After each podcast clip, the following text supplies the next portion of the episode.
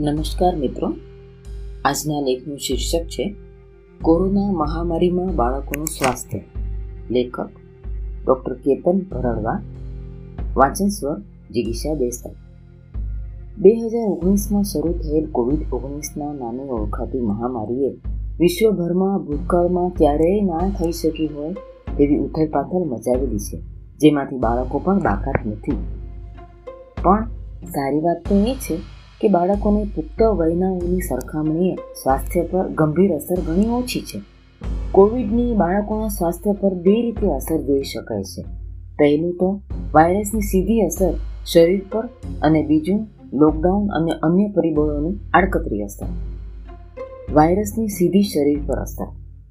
Covid ઓગણીસ virus બાળકોને બે રીતે અસર કરે છે. એક તો વાયરસ પોતે ફેફસા અને અન્ય અંગોને નુકસાન કરે.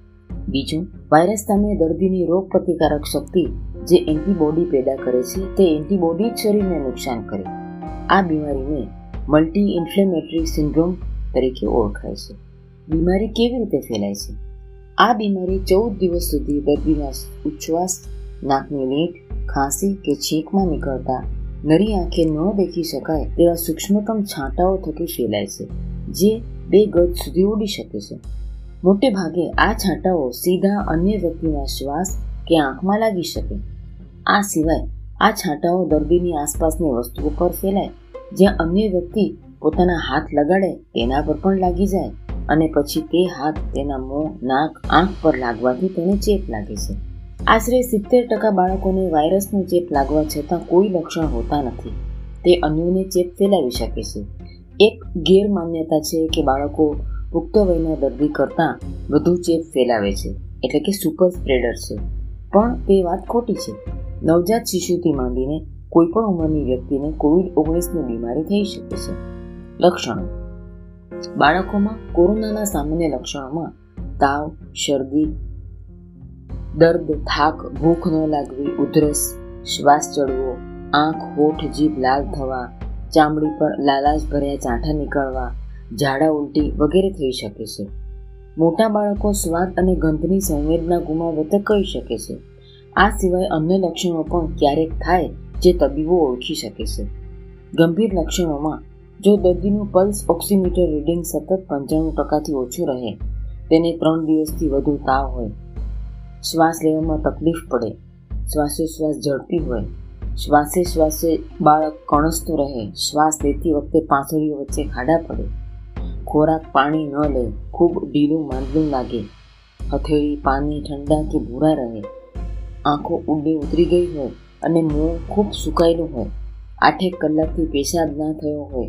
પેટમાં ખૂબ દુખતું હોય, સતત રડતું હોય, સતત ગેમમાં રહેતો હોય, બેભાન હોય કે ખેંચ આવે જેવા લક્ષણો હોય છે. માત્ર એકથી બે ટકા બાળકોને જ ગંભીર બીમારી થાય છે અને મૃત્યુની શક્યતા મોટા ભાગે જેમને પહેલેથી કોઈ અન્ય બીમારી, જેમ કે હૃદય, લીવર, કિડની, ફેફસા, કેન્સર, ડાયાબિટીસ, જાડાપણું કે રોગપ્રતિકારક વગેરે હોય, તેને થાય છે. નિદાન અને સારવાર. માત્ર લક્ષણો પરથી કોવિડ ઓગણીસ બીમારી થઈ છે કે નહીં, તે કહી ન શકાય. તે માટે નાકમાંથી સેમ્પલ લઈને રેપિડ એન્ટીજન કે આરટીપીસીઆર નામના લેબોરેટરી પરીક્ષણ જરૂરી છે. અન્ય કોઈ ટેસ્ટ દ્વારા પાકું નિદાન ન થઈ શકે. આ બીમારીની કોઈ સચોટ દવા નથી શોધાઈ. ગંભીર બીમારી ના હોય, જેને હોસ્પિટલમાં દાખલ ના કરવા પડ્યા હોય, તેને માત્ર પેરાસિટામોલ દવા, તાવ કે દુખાવા માટે લેવાની હોય અને પુષ્કળ પ્રવાહી અને પૌષ્ટિક આહાર લઈને આરામ કરવાની તેમજ અન્યને ના ફેલાય તે માટે ચૌદ દિવસ ઘરે ક્વોરન્ટાઇન થવાની સલાહ અપાય છે. શક્ય હોય તો તે અરસામાં પલ્સ ઓક્સિમીટર સાધન દ્વારા શરીરમાં ઓક્સિજન લેવલ માપવાનું સલાહનીય હોય છે.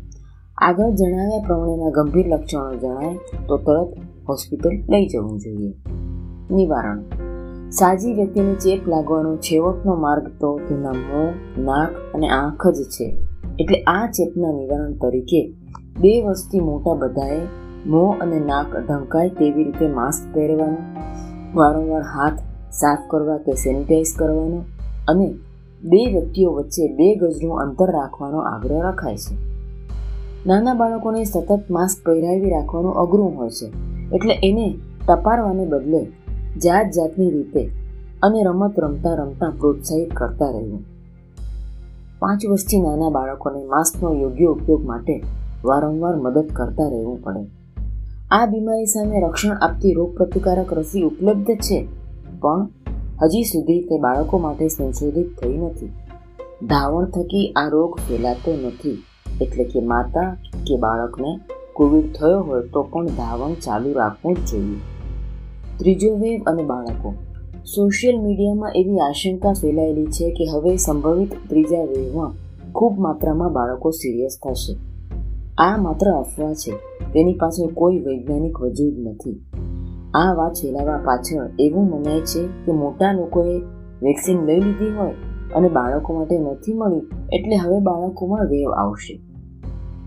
બાળકોના શારીરિક સ્વાસ્થ્ય પર મહામારીની આડકતરી અસર. આ મહામારીથી વિશ્વભરમાં સામાન્ય જનજીવન ખોરવાઈ ગયું હોવાથી તેની અસર શારીરિક સ્વાસ્થ્ય પર ખૂબ પડી છે. આખી સ્વાસ્થ્ય પ્રણાલી કોવિડ ઓગણીસના દર્દીઓની સારવારમાં રોકાઈ જવાથી બાળકોમાં અન્ય બીમારીઓ સામેનું રસીકરણ ઘણું નબળું પડી ગયું. અન્ય બીમારીઓની સારવાર મળતી બંધ થઈ જવાથી અનેક બાળકોએ વેઠવું પડ્યું છે. ખાસ તો જેમને લાંબા ગાળાની તકલીફો હોય, એમણે કરોડો પરિવારો દારૂ ગરીબીમાં સબડી પડ્યા. તેમને ભૂખમરો ભરખી ગયો. તેમના બાળકો કુપોષણના અને તેને કારણે અન્ય બીમારીઓના વિષચક્રમાં હોમાયા છે. ગરીબ પરિવારો પૌષ્ટિક ખોરાક પાછળ ખર્ચો કરતા અટકી ગયા. અનેક નાના બાળકોને ઘરમાં સતત રહેવાથી સૂર્યપ્રકાશ મળવાનું બંધ થવાથી વિટામિન ડીની ઉણપ થકી હાડકાં પોછા પડી જવાની રિકેટ્સની બીમારી થઈ.